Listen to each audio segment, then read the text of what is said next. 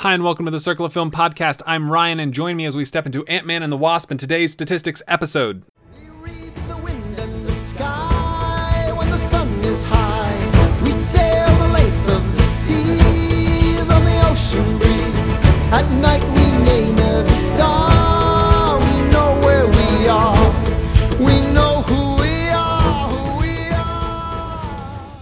Everything is firing on all cylinders in today's episode. Um, I don't know. I, I don't know what uh, what that was all about at all. Anyway, we're talking about Ant Man and the Wasp. Today's episode already did a review episode for it. Uh, today's episode is all about the statistics, and uh, yeah, the number actually came in a little lower than uh, I kind of talked about on the show. I for a while I expected it to be a couple of points higher than Infinity War in the high 50s, but when it was all said and done and the dust settled, Ant Man and the Wasp came in uh, below 50, actually, in the mid 40s.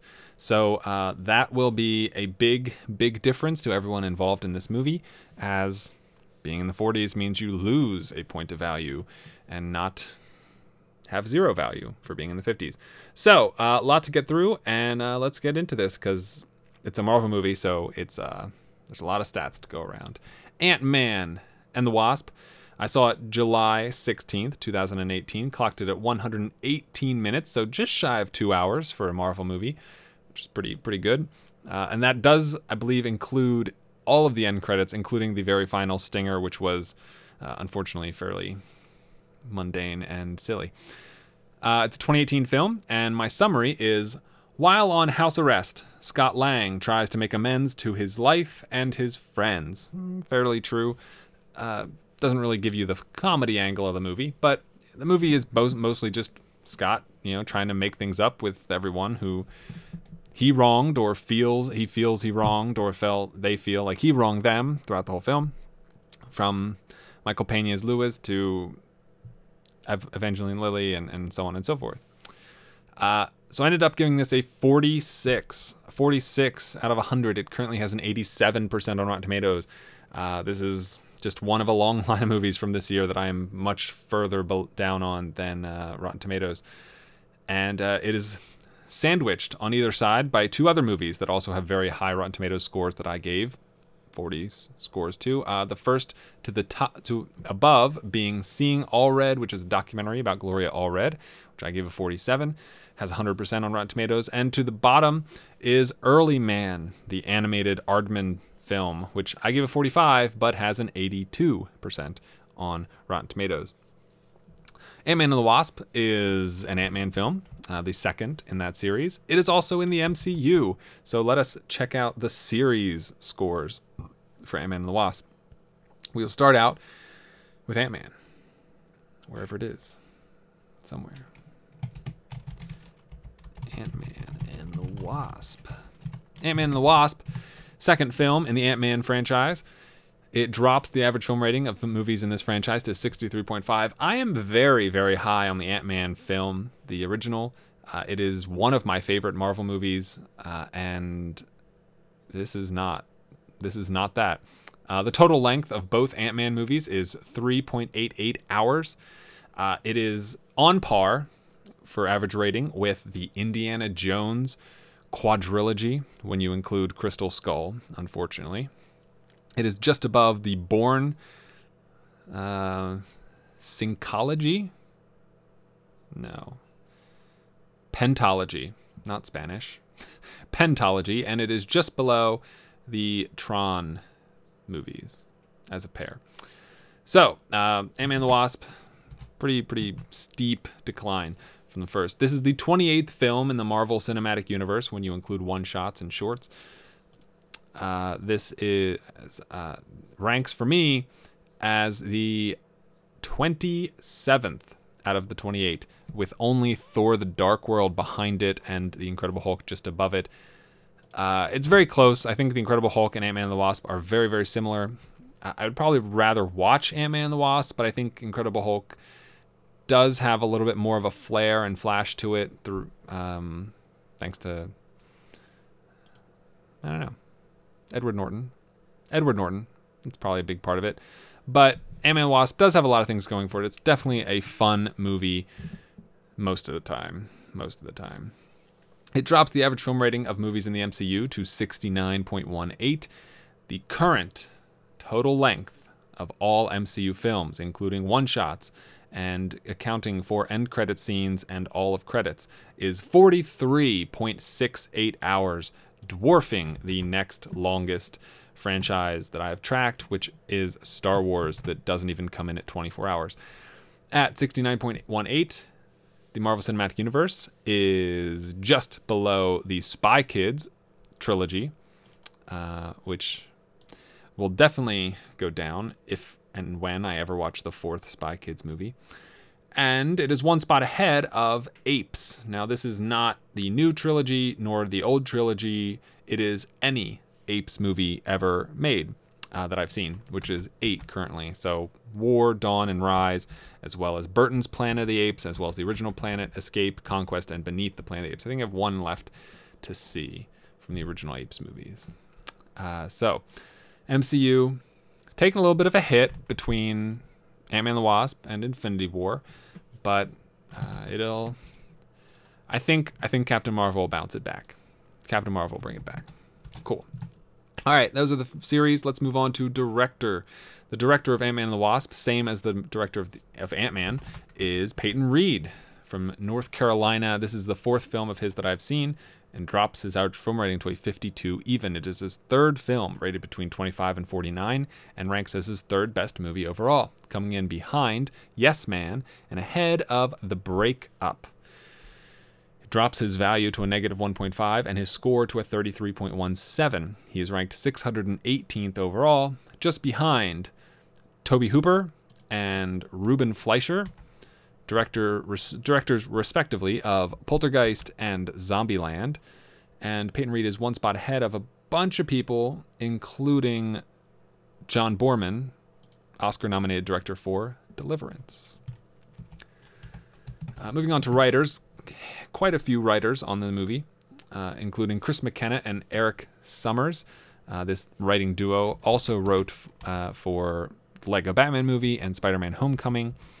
Ant Man and the Wasp is their fourth film that I've seen from them. Uh, with an average film rating of 62.75, it is their only film rated between 25 and 49 and worst film to date. Coming in behind Jumanji colon Welcome to the Jungle. It drops their value to a 1, their scores to a 42.83, and they are ranked 542nd overall.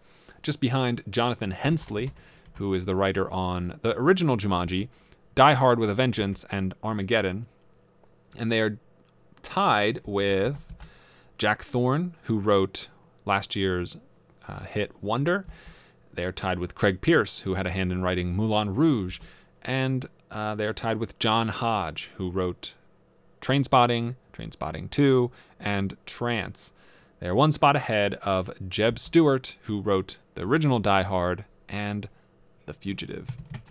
But they are not the only writers on this movie. You can also include the main leading man himself, Paul Rudd. This is the second film of which he is credited as a writer. It drops his average film rating to a 63.5.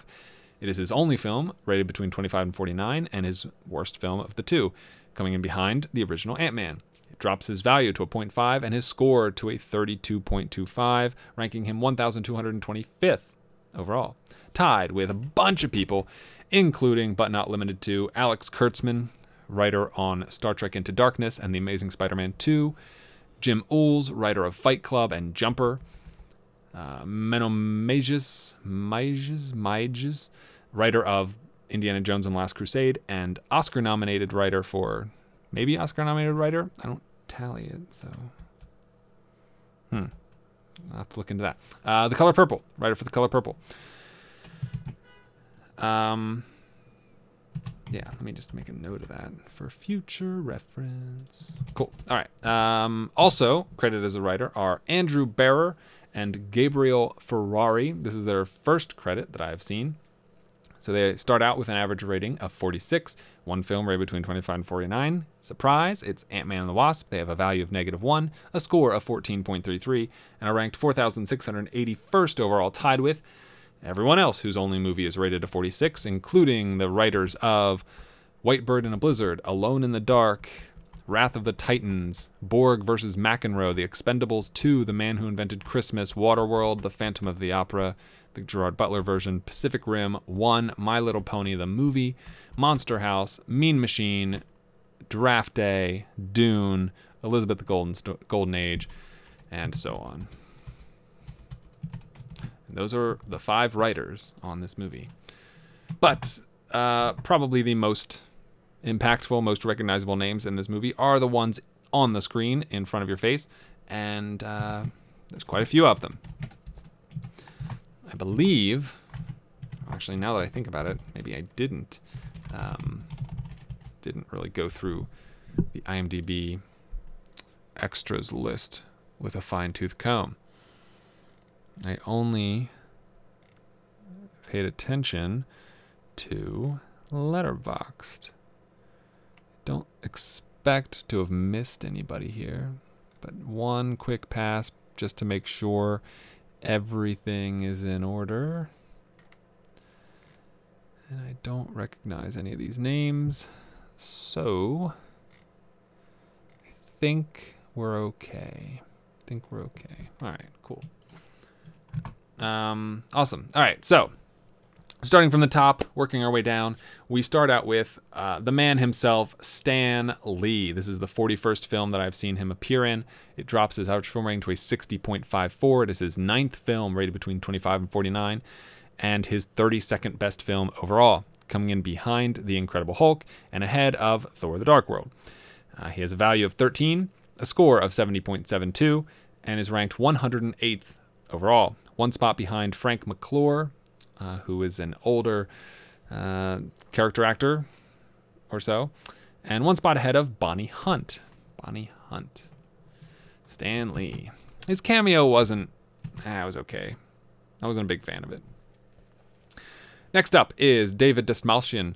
Uh, this is his sixth film credit and drops his average film rating to a 73.33. It is his second film, rated between 25 and 49, and his fifth best movie overall, coming in behind Prisoners and ahead of The Belko Experiment. Drops his value to a 5, his score to a 60 even, and he is ranked 504th. Tied with Ann Dowd, uh, Werner Herzog, Mary Gordon, Patrick Godfrey, Esmond Knight, and Richard Haydn. He is one spot behind Joe Lo Truglio from Brooklyn Nine-Nine and one spot ahead of Warren Beatty. Um, David Dastmalchian, who is the not Michael Pena, not T.I. member of the group, the foreign accented one that talks about uh, what is he, the, the, the, not the, all I can think of is Chupacabra because I just saw it in something else. The Baba Yaga? That's John Wick, isn't it? I don't remember. He's the you know who I'm talking about. Next up is Michelle Pfeiffer. This is her 21st film credit and drops her average film rating to a 57.29. It is her fifth film rated between 25 and 49 and 17th best movie overall, coming in behind A Midsummer Night's Dream and ahead of New Year's Eve. It drops her value to a 1.5, her score to a 53.8, and ranks her 995th overall, one spot behind David Oyelowo and one spot ahead of Julianne Nicholson. I really liked Michelle Pfeiffer in this. I really did. Hopefully, we get to see more of her. Next up is Ant Man, Paul Rudd. This is his 36th film credit, dropping his average film rating to a 55.94. It is his ninth film, rated between 25 and 49, and 27th best movie overall, coming in behind The Fundamentals of Caring and ahead of Night at the Museum.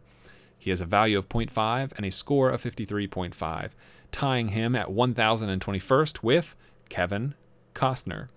He is just behind Catherine Deneuve, Lauren Dean, and Bud Cort, and he is just ahead of Eric Bana, the original Hulk, in my eyes, because I'm so young. Laurence Fishburne comes in next. This is his 24th film credit and drops his average film rating to a 54.92. It is his eighth film, rated between 25 and 49, and 16th best movie overall. Coming in behind The Color Purple and ahead of Passengers. He drops his value to a negative one and his score to a 49.69, ranking him 1,408th overall. Just behind Daniel McDonald, Sean Danielle McDonald, Sean Biggerstaff, and Edward Van Sloan if any of those are familiar. They have been in. Sean Biggerstaff was in Harry Potter. Harry Potter.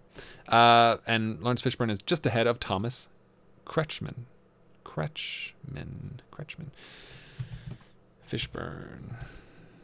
Next up is Walton Goggins. This is his 14th film credit and drops his average film rating to a 57.07. It is his sixth film, rated between 25 and 49, and his ninth best movie overall. One spot behind Predators and one spot ahead of this year's Tomb Raider. It drops his value to a negative 0.5 and his score to a 49.44. He is ranked 1,430th overall, one spot behind Arnold Schwarzenegger, and one spot ahead of um, honorary Oscar Academy Award winner Steve Martin. The great Steve Martin. Next up is Evangeline Lilly, the Wasp, in this titular film. Uh, this is her eighth film credit and drops her average film rating to a 56.75. It is her third film, rated between 25 and 49, and fifth best movie overall, coming in behind Real Steel and ahead of The Hobbit: colon, The Battle of the Five Armies. She drops her value to a 0.5 and her score to a 45.9, ranking her 1,845th overall. One spot behind Joe Don Baker, who was in Mars Attacks, Mud, Cool Hand Luke, and Goldeneye. One spot ahead of Lucy Davis and Lisanne Falk. Um, Lucy Davis, who was in Shaun of the Dead and Wonder Woman, and Lisanne Falk, who was in Say Anything and Heathers. After that, we have Bobby Cannavale. This is his 23rd film credit, dropping his average film rating to a 50.09. It is his seventh film, rated between 25 and 49, and 14th best movie overall, coming in behind The Fundamentals of Caring and ahead of Shall We Dance. Drops his value to a negative 6, his score to a 40.08. He is ranked 2,615th overall, just behind Brianna Hildebrand, Todd Allen, Anthony Perkins, and Richard Barthelmess all tied above him, and he's one spot ahead of Rachel Weisz. They really don't give Bobby Cannavale much to do in this movie. Or the first one, to be fair. Next up is Michael Douglas. This is his 17th film credit and drops his art film rating to a 50.65. It is his seventh film, rated between 25 and 49, and ninth best movie overall, coming in behind Haywire and ahead of Solitary Man drops his value to a negative 5.5 and his score to a 39.82, ranking him 2,656th overall, one spot behind Gene Tierney and Glenda Farrell, who are tied above him.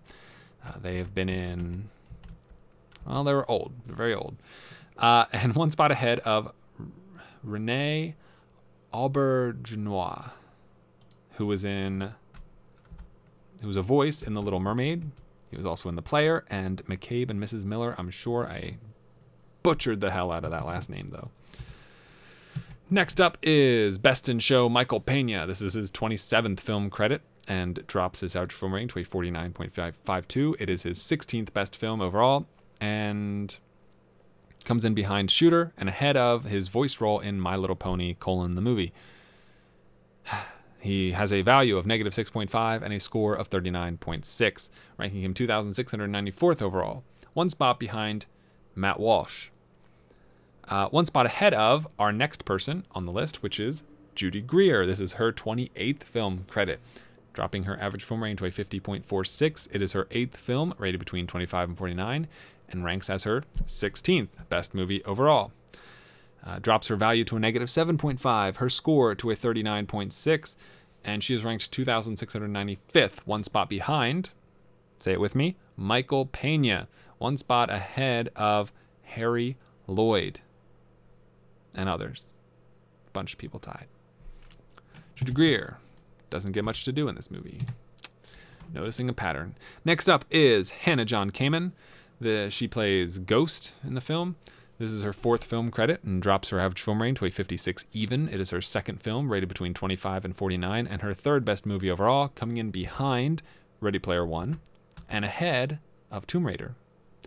She has a value of negative 0.5 and a score of 36.83, ranking her 3,022nd overall, tied with former star of Third Rock from the Sun, Jane Curtin, uh, also on SNL and she is one spot behind Joe Morton from Terminator 2, Judgment Day, and Uh, Hannah John Kamen is one spot ahead of Lolita Davidovich from Gods and Monsters or Leap of Faith.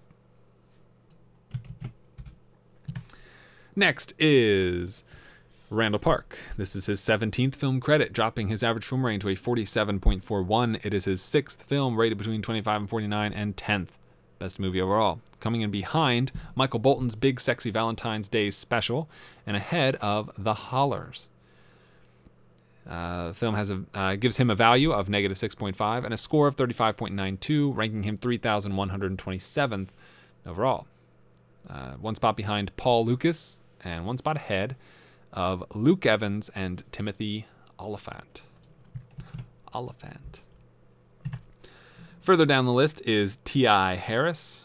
Uh, this is his sixth film credit, dropping his average film rating to a 46.33. It is his second film, rated between 25 and 49, and third best movie overall. Coming in behind American Gangster, coming in ahead of his role as himself in Entourage. He drops his value to a negative 4 and his score to a 30.3, 30.75, ranking him 3,636th overall, tied with Clement von Franckenstein, which is apparently a real name. Uh, Stacy Travis is one spot ahead, while Chi McBride, Chi McBride, is one spot below T.I. Harris.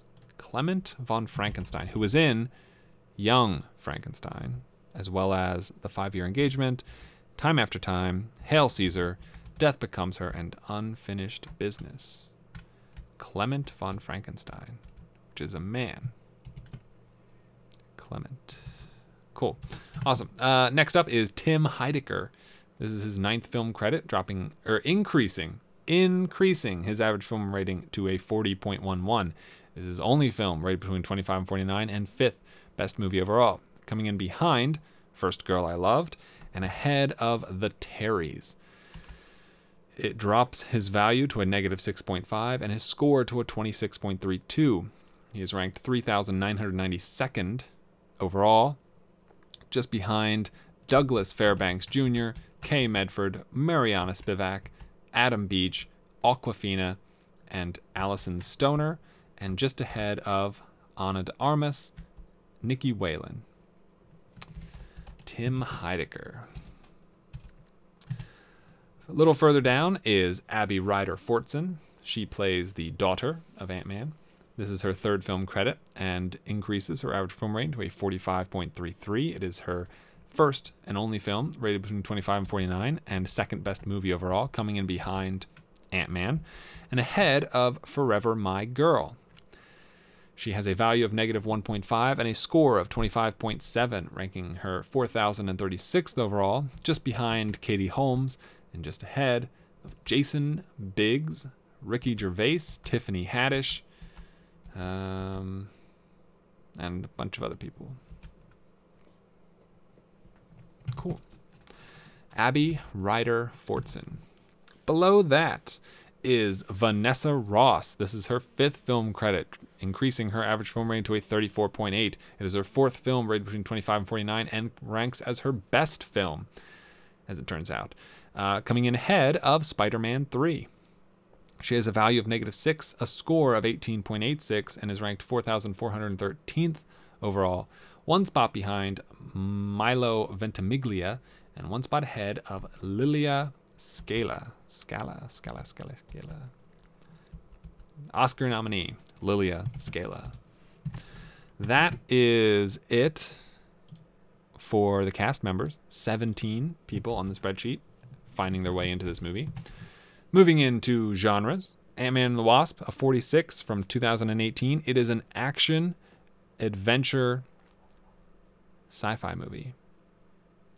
Uh, dropping the average film rating of action movies to 51.54. Adventure movies, now rated average rating of 51.74. And sci fi movies, also with an average rating of 51.74. Did clock it as a 3 on the Bechdel test. Um, I believe the conversation I'm thinking of is between the uh, Michelle Pfeiffer and Evangeline Lilly when they first reunite. Pretty sure that doesn't ref- reference a man, but I don't remember it verbatim. It's at least a two because I know that Evangeline Lilly and Ant Man's daughter talk about her being his partner. So that makes it a two, but I'm pretty sure it's a three. Rating, but I mean, if you're splitting that many hairs, still issues. Uh, the uh, MPA rating is PG 13. It does not make any top movie lists that I keep track of at the moment. Academy Awards, none right now. We'll see. Uh, Circle of Film Awards. It does make an appearance here, as it turns out. Um, just one, though, uh, with Michael Pena sneaking into the Best Supporting Actor list for the moment, knocking out Isla Fisher from Tag. It's kind of a weak year so far. We're only seven months in. Uh, special effects nearly get in there, but um, I think Ready Player Ones were better. That's all. So, Circle of Film Awards, just Michael Pena. Uh, moving on to the year is the year 2018. It is the Ant-Man and the Wasp is the 116th film that I have logged from 2018. It is the 1,185th film that I have logged having seen during this calendar year. Um, we are less than 100 films away currently from my single year record set last year of 1,279. So, average film rating of 2018 films currently is now up to 38.41, and the tomato meter is also up to 54.26. Uh, this is Ant-Man and the Wasp is the 32nd action movie, 22nd adventure movie, and 24th sci-fi movie that I've seen this year. As a quote-unquote bad film, it is the 76th bad film, dropping the ratio of good to bad films from 2018 to 0.32. It's about 1 to 3 right now. It's a 3 in the Bechdel test, it is part of the 57.76% of films from this year that have a 3 in the Bechdel test. It is the 42nd film from this year with a PG 13 MPAA rating, two, just two behind R, which has 44.